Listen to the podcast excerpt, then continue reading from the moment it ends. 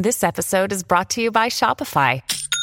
Forget the frustration of picking commerce platforms when you switch your business to Shopify, the global commerce platform that supercharges your selling wherever you sell. With Shopify, you'll harness the same intuitive features, trusted apps, and powerful analytics used by the world's leading brands. Sign up today for your $1 per month trial period at shopify.com slash tech, all lowercase. That's shopify.com slash tech.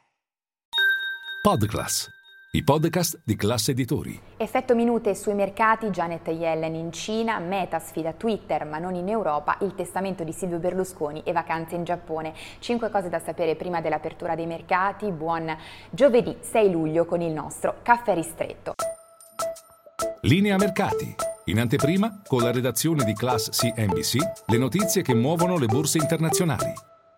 E dunque, uno, partiamo dalle minute della Fed, c'era tanta attesa per i verbali dell'ultima riunione di politica monetaria della Banca Centrale Americana, riunione in cui la Banca Centrale ha deciso, ha optato per una pausa nel ciclo di rialzi dei tassi. Solo una pausa però, non siamo ancora arrivati alla fine, infatti dai verbali in estrema sintesi quello che emerge è che la stretta è destinata a continuare ma ad un ritmo più lento. Al momento dunque il mercato prezza altri due aumenti eh, dei tassi, sicuramente a fine luglio, più 25 punti base. Nel frattempo scambia in rosso l'Asia, è iniziata così la giornata borsistica sui mercati all'insegna delle vendite, soprattutto per l'Hang Seng. La borsa di Hong Kong al momento cede quasi il 3%.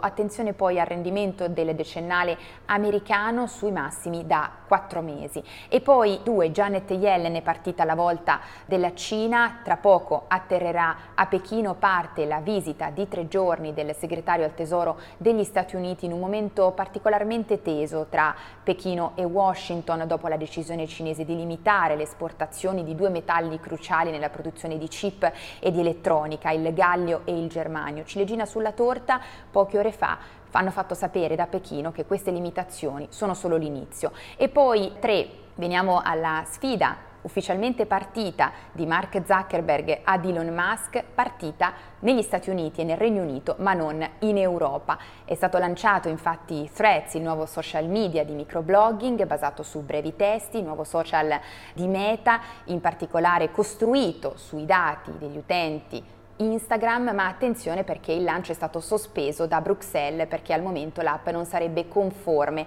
alla normativa UE sui dati personali. Staremo a vedere, c'è chi ha definito Threads già un potenziale killer per Twitter. E poi 4, veniamo al testamento di Silvio Berlusconi, è stato aperto ieri, dunque a Piazza Affari c'è attesa in particolare per conoscere come verrà diviso, come è stato diviso quel 61% di Fininvest, la holding della famiglia Berlusconi che era in mano al Cavaliere. Ricordiamo che Fininvest ha quasi il 50% di Media for Europe, poco più del 50% di Mondadori e il 30% di Banca Mediolanum, solo per citare le società quotate. Staremo a vedere dunque quale sarà il futuro assetto, soprattutto se assicurerà la leadership ai primi due figli, Marina e Pier Silvio. E poi 5 concludiamo con una curiosità questa mattina sulla prima pagina del Financial Times. Per chi volesse partire alla volta del Giappone si può partire senza valigia perché Japan Airlines ha deciso di far partire questo esperimento, ormai possibile per tutti, di noleggiare